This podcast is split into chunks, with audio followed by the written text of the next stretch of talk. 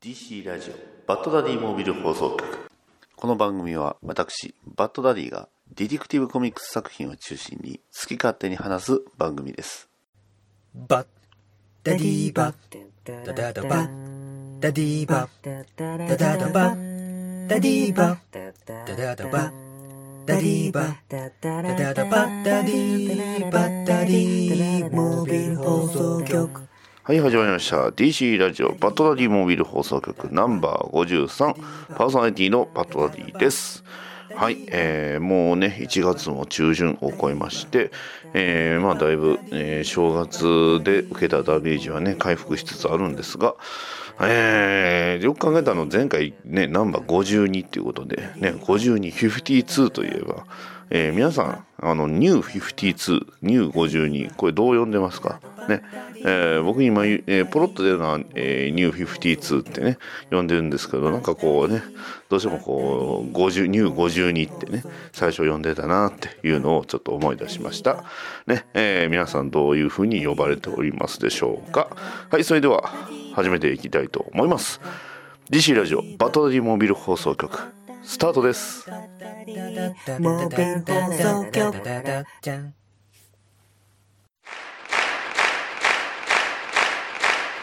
じゃん DC ラジオバットダディ。バットダディ。モービル。放送局。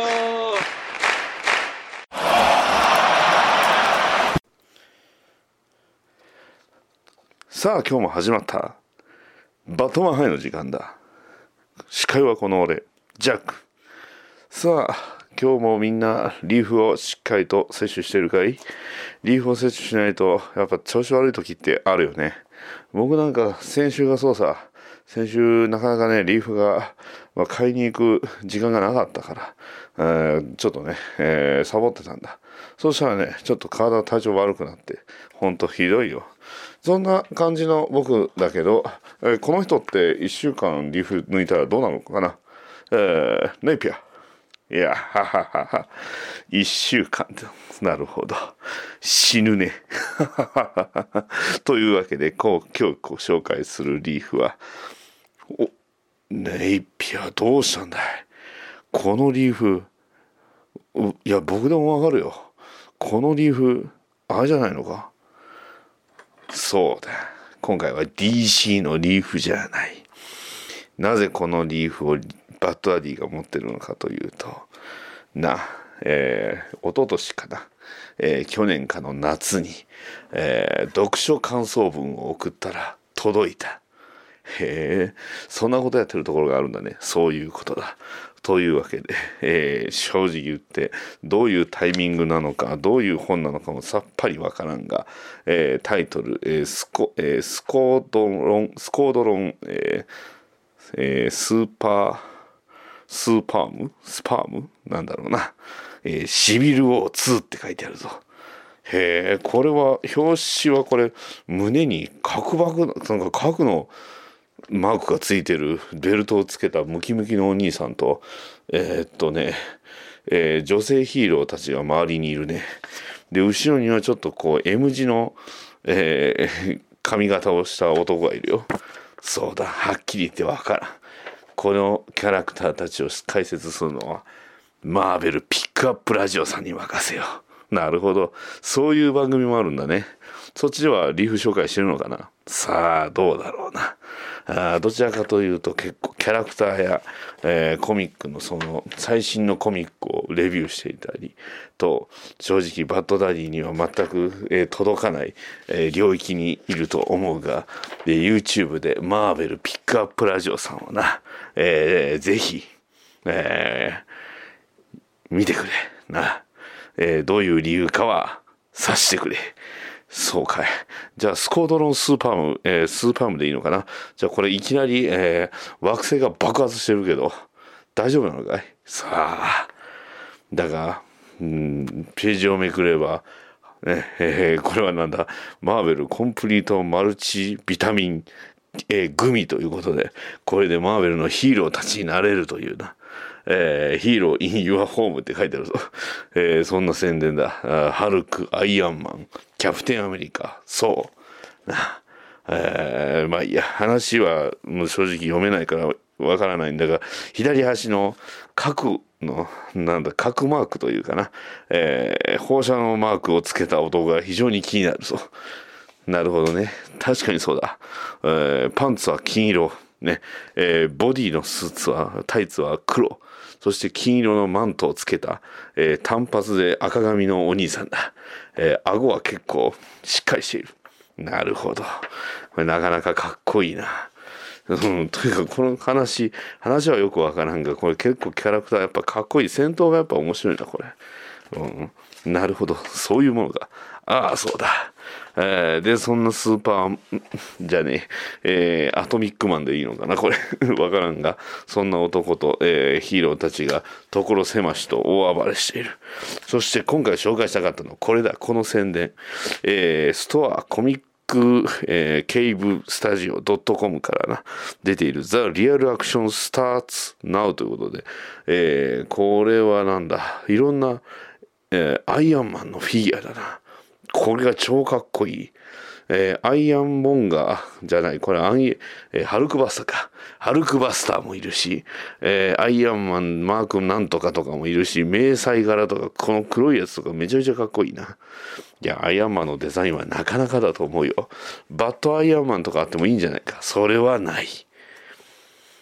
え、コミ、えー次、ドラマの宣伝はこれ、エージェント・オブ・シールドだな。ああ、なるほど。その時代なんだ。その時期なんだ。ああ、そうだ。なあ。なかなか、あ素晴らしいな。えーリーフに寄せはない。ま、アベンジャーズだろうが、マーベルだろうが、DC だろうが、ダークホースだろうが、イメージだろうが、リーフであればいいんだ。まあ、バットマンが一番効果が高いがな。なるほどね。えーこれディズニー XD の宣伝もあるね。なるほど。えー結構な、バトラリーディズニー XD にな。あの、スパイダー、アルティメットスパイダーマン VS シンスター6とかな。結構見てたな。あ面白かった。な。えー今は、えー引っ越ししてから見れなくなった。なるほどね。それ仕方ないよ。えーシビル王の6巻目の宣伝か。ということは、これ、今回はなんだ、隊員かなんかだったのかな。その可能性はあるな。だが、マーベルフリーデジタルコピーオファーということで、シールが貼ってあるぞ。このシール、めくりたいね。いや、ダメだ。置いておけ。ということだ。な。えー内容は正直言ってよくわからんかったが、まあ、あのうん、こういうのもあるということだ。次は11話目はスパイダーマンが出るぞ。そしてマーベルレジェンズシリーズということでフィギュアの、えー宣伝だな。これはいわゆる集めると、えーでかいジャガーノートができるというやつだ。なるほど。DC もよくやってるよね。あれ正直勘弁してほしいんだけど。まあファン向けということだな。だがラインナップは素晴らしいぞ。えーウルヴァリン。えーと、アイスマン。えーマーベル、えーシャボック、ハボックか、ハボックだな、ハボック、えーローグ、えーフェニックス、えーケイブル、そしてデッドプールだ。なかなかメジャーどころが揃っている。次週で言えばバットマン、スーパーマン、ワンダーウーマンとか、えーナイトウィングとかな、そういうのがあるだけだな、あるような感じだな。なるほどね。今度出るマクファーレントイズのラインナップに近いようなものなのかな？そういうことだ。この効果では、えーコミック、リーフ以外には紹介する気はあんまりなかったんだが、そろそろ他の薬についてもちょっとな、紹介してもいいかもしれんな。ネイピア、それでいいのかい？ああ、そうさ。じゃあいつものバッドタイムだ。しっかりリーフを読んだ後は10分間のバッドタイムで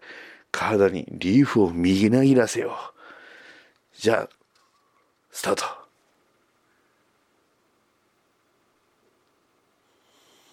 ああ。いやー、まあな、マーベルのリーフも効能は私にとってはまだまだいまいちだが、やはりなかなかリーフ素晴らしいね。特にこのおもちゃの宣伝とか見るのがもう楽しくて仕方ない。な、えー次あたりはちゃんとバットマンのリーフを補充しようと思う。というわけで今回は、えーマーベルのリーフを紹介させていただきました。そういうことだ。じゃあ次回のバッドタイムで会おう。じゃあね。See you next time. うん、シネストロンのお便りコーナー。どうも、最近、バッドダディが、えーグリーンランタンリバースを翻訳版で読んだということで、この私、シネストロへの理解を少しは、少しは深めたと思っているのだが、正直言って脳内でこのような声で当てている時点で、まあ、知れているというとところだ。どうも、シネストロだ。今日もまた、春冗談、全国の春冗談はよくわからんが、春冗談だけじゃなく、多くの、えー、まあいい、春冗談。ああ、冗談に会いたい。えー、に、からいただいたお便りを紹介させていただきます。えー、シャガンさんからいただきました。なんとこちら DM でいただきました。ありがとうございます。明けましておめでとうございます。おめでとうございます。昨年は BDMH を知って、バットマン熱が増し、初アメコミを読み、楽しすぎてしっかりと沼にはまってしまった気がします。ありがとうございます。いえいえ、こちらこそありがとうございます。今年はいついくつか DC 関連の映画が公開予定ですが、近々ですとハーレークイーン。楽しみに待っているのですが、予習等におすすめなアメコミはありますか？あれば教えてください。今年も放送楽しみにしていますといただきました。ありがとうございます。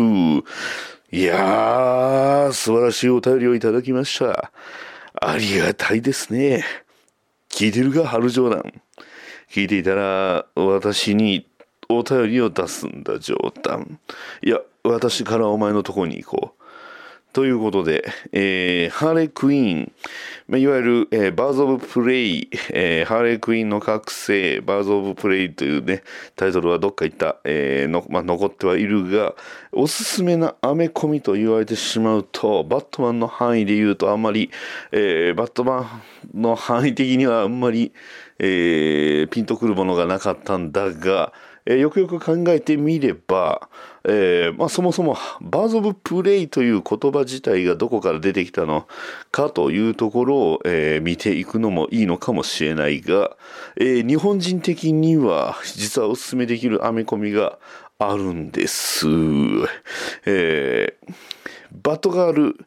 えーバーズ・オブ・プレイ、ね、えーニュー52だったかな、リバースだったかな、えーニュー52以降に出た、えーバットガール、えー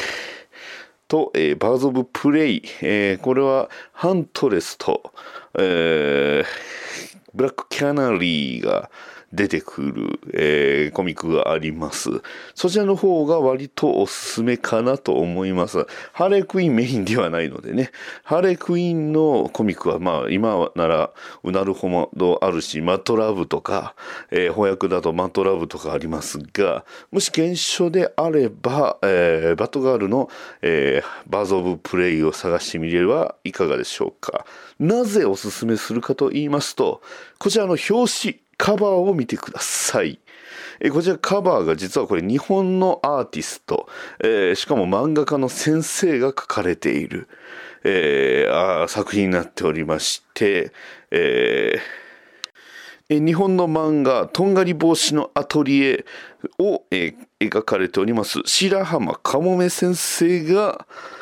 今すごいなまり方したが、えー白浜かもめ先生が、えーカバーのアートを描かれていたということなので、えーこのかもめ先生の描いたバットガールが非常に可愛い。ブラックキャナリーも可愛い。アントレスも可愛い。えー実はナイトウィングも書かれていて可愛い。ハルジョーダンはもっと可愛い。ということだ。どういうことだ？つまりそういうことだ。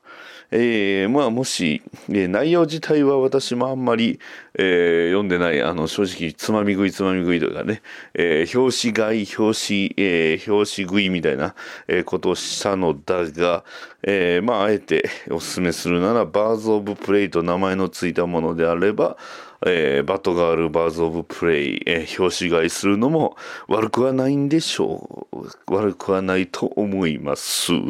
えー他の作品ね、えーハーレークイーンが活躍する作品が欲しいという場合は、えーバットマン・ハーレー・クイーン。こちらいかがでしょうか？こちらアニメ作品となっております。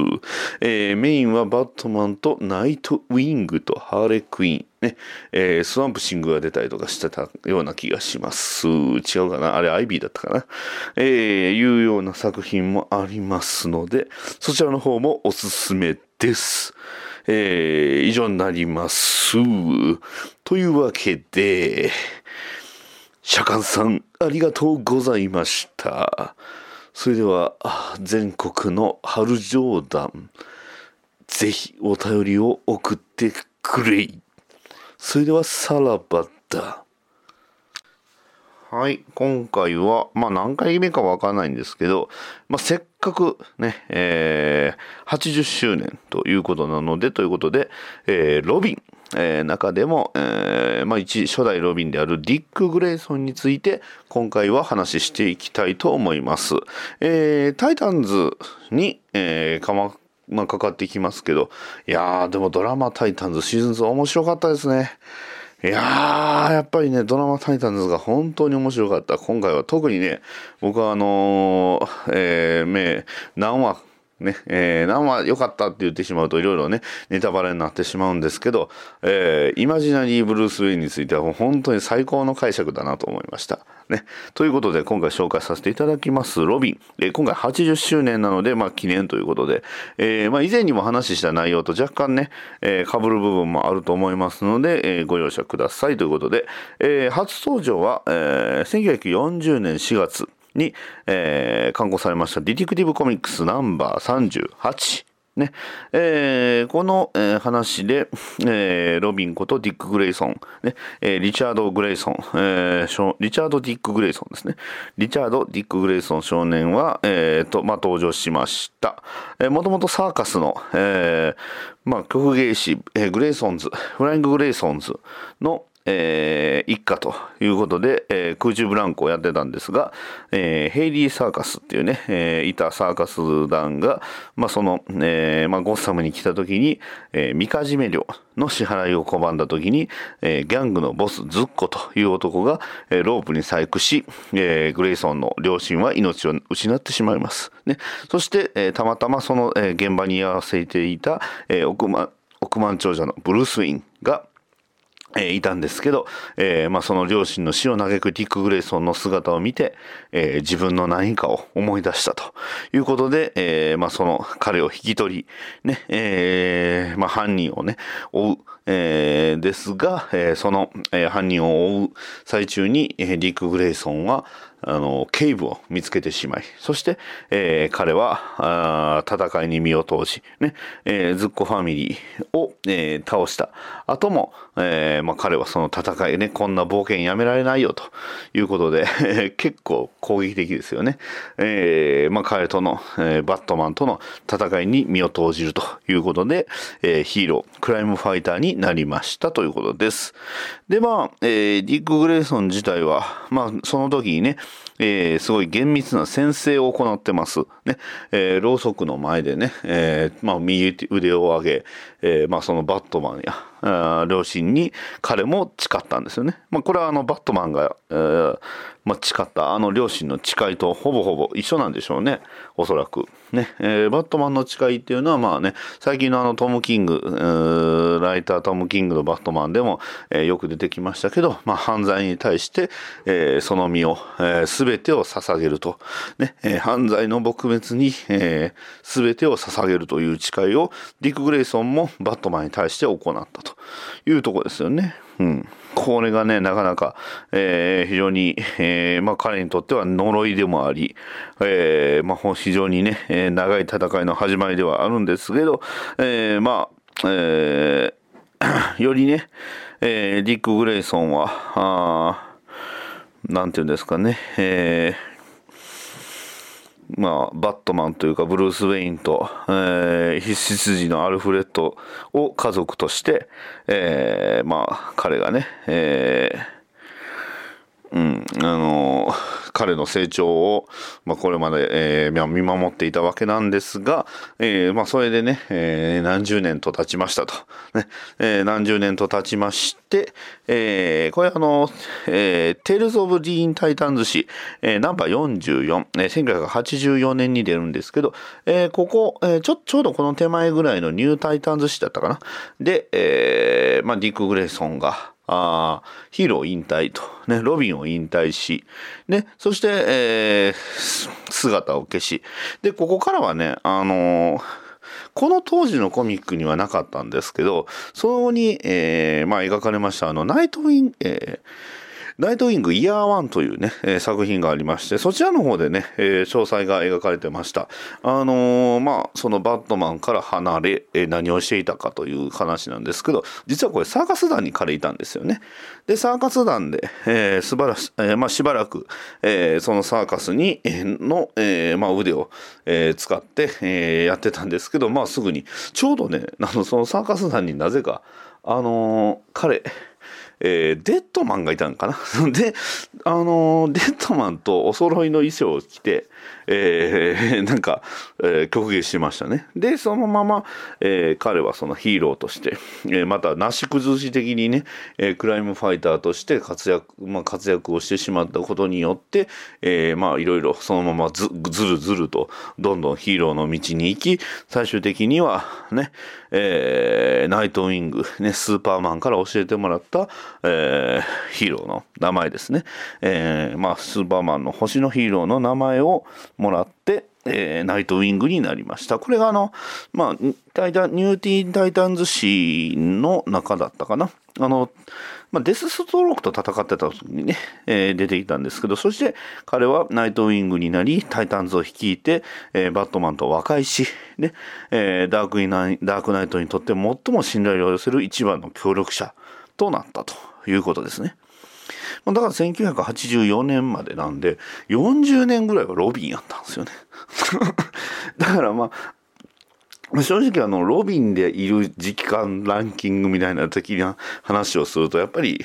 ディック・グレイソンが一番長いかなと。ね、いうことで、えー、まあその、えー、ディック・グレイソン、ね、ナイト・ウィング、ね、えー、まあいろいろありました。ね、えー、レネゲイトっていうね、なんか別のね、ヒーローの名前を付けたり、ね、ヒーローになったり、えー、まあ、彼がいたブルース、えー、ブルードヘイブンという街がね、えー、壊滅したり、ね、えー、いろいろありました。ね、アウトサイダーというね、えー、組織に身を投じたり、ね、えー、ナイトウィングの、えー、友人が亡くなったり、ね、恋人が亡くなったり、結婚しようとしたり、ね、いろいろありました。あの、もうとにかくこのナイトウィングのね、えー、エピソードは本当、えー、まあ、枚挙にいたいとまがないというか、ね。まあ、特に彼にとって専用のその、まあ、なんですか、バットマンにとってのジョーカーみたいなヴィランっていうのは、あんまりいないんですけど、えー、一応、そうですね、ナイトウィング誌になってからは、あの、ブロックバスターっていうね、えー、まあこれギャングのものの一人になるのかな？えー、ブロックバスターが一番近いかなと思うんですけど、えー、で、ニュー52になる手前ですね。えー、これ、あの、いわゆるデストロークの手によって、えー、ブルードヘイブンの市民がね、えー、ほぼほぼいなくなりというか、えー、死んでしまった後に、えー、まあ、えー、たい、えー、と、なんていうんですかね、えー、まあ、バットマンことブルース・ウェインに実は息子がいたと。いうエピソードがありまして、えー、これが、まあ、いわゆる、えー、グランド・モリソンのバットマンの始まりなんですけど、で、えー、まあ、バットマン RIP を経て、ファイナル・クライシスにより、ブルース・ウェインが死んでしまったと。ね、いうこと、えー、大事件が起こり、ね、その、えー、後、えー、カウル、バトル・フォー・ザ・カウルというね、イベントが起こりまして、えー、ナイト・ウィングことディック・グレイソンは、えー、そこでバットマンになる決意をします。ね、えー、結構その、初め嫌がってたんですよ。で、一応ね、ナイトウィングというか、ディック・グレイソン何回か、何回かというか、僕の覚えてる限りは1回なんですけど、えー、まあ、いわゆる1980何年になるのかな。えーごめんなさい、80年代じゃない、93、えー90年ですね。93年に、えーバトマン、 Vengeance of Bane、まあ、いわゆるナイトフォールのイベントが始まりまして、えーちょっとあの、さっきのあの、ね、 Battle for the Cowl は置いといて、えーナイトフォールの話をしましょう。ね。で、ナイトフォールの時期に、えーこの、えー時期に、まあ、バットマンが引退をし、そして、えーねえーまあ、バットマンがブルース・ウェインがバットマンを辞め、ね、アズライルジャンポール・バレーが、えーバットマンを、ねえーやったんですが一線を越えそしてまた、えー再びブルース・ウェインが戻ってきて、えーバットマンをねえーアズラエルを倒しそして、えー1900と何年だ、94年の11月プロディガルというイベントが始まりました、えーこの1年ここから1年間だけ ごめんなさいえーここから、えー12話、あのープロディガルというイベントなんですけど、えーバットマンを、えーまあ、ディック・グレイソンが代わりに務め上げますと。ね、そしてトロイカによりバットマンが戻ってきましてということですね。これが1990、えーうんえー94年かな？4年5年なんですけど、えーそして95年の9月ね、えーディック・グレイソンにとって結構大きいイベントじゃないんですことがありました、えーこれが何かというといわゆるナイトウィングのミニシリーズ。ね、えー今までそのナイトウィング誌っていうのがなかったのかな、えーいうことでファーストソロシリーズデビューって書いてますね、えーナイトウィング誌というものが始まりました。ね。えーで、えー衣装があのいわゆる、ね、ディスコからねえーなんかこう、えー髪のも長いしっていうねディスコウィングから皆さんご存知ね、えー全身黒タイツの青いラインの入った、えー入った、えー衣装に変わります。ね、えーいうことです。はい。ということでね。で、えーなんやかんやというか、まあ、ブルース・ウェインの息子が出てきて、ね、ここでバトル・フォー・ザ・カウルに戻ってきました。ね。えー忘れてましたね、その辺を。ね。えーこれは割と大事ですよね。で、えーバトル・フォー・ザ・カウルにおいて、で、バットマンをやり、えー新ロビンこと、えーダミアン・ウェインと共に、えーまあ、バットマンを、えー務めそして、えーまあ、ブルース・ウェインの帰還によってバットマンが帰ってき、ねえーそして帰ってきたバットマンの代わりにが、まあ、バットマンというかブルース・ウェインが、えーバットマン株式会社を設立するということで、えー大々的に発表したことによって、えーびっくりなんですけど、あのーちょうどこの頃ね、これが2011年です。ね、2011年というのはね、割とあの、特に DC のね、えー話を、えーまあ、語る上では非常に大事な年なんですけど、何かっつうとそうですよ、えー2011年、いわゆるニュー52ですね。はい。えーフラッシュポイントです。フラッシュポイントニュー52が始まりまして、えーまあ、世界がリブートしました。ね、で、リブートしたことにより何が起こったかというと、まあ、いわゆる、ね、えーもうすでに、え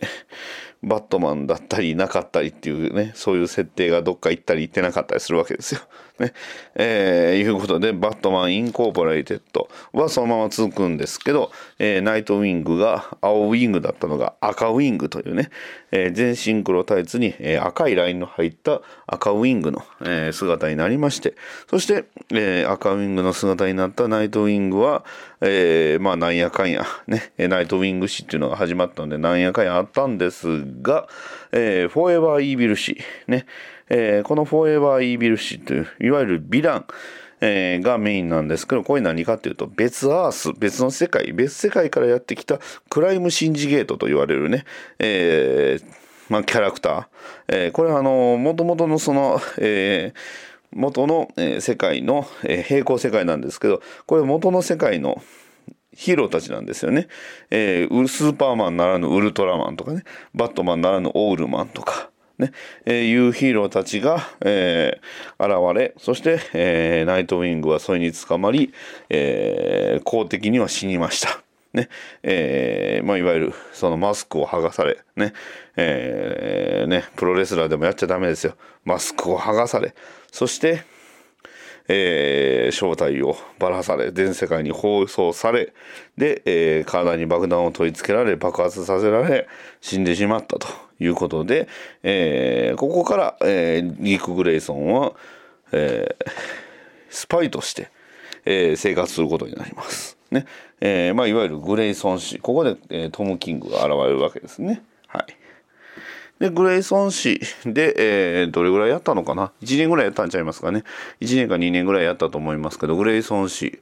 を、えーが終わって、えーナイトウィングに、まあ、いわゆる DC リバース。まあ、あの、これは離団地ですね。えーナイトウィング氏がまた、えー1話、シャフ1から始まるんですけど、えー離団地して、えーナイトウィング氏が始まり、ね。で、ナイトウィング誌がいろいろあり、えー、大体50、えー何本ぐらいだったかな？あれ、忘れちゃいましたけど、えーナイトウィング誌が、えー現在も続いてるんですけど、えーディック・グレイソンが、えー記憶を失いました。これはあの、バットマン誌の展開です。えーバットマン氏の展開によってナイトウィングは記憶を失い、そして、えーちょうど丸々1年間ぐらい記憶を失い、えー先週、先月、先々週かな？に、えー記憶が戻りましたということです。えーこれで2020年ですね。はい。どうですか ?80 周年ね。下手すると80周年記憶のないままでね、えー迎えることにはなってたというか、えー記憶のない状態だったんですけど、まあ、なんとかね、記憶を、ね、しっかりと取り戻し、ね、えー80周年、ね、それも、えードラマタイタンズがまず日本では、えー、ネットフリックスで来ましたね。で、シーズン1は DVD ブルーレイ。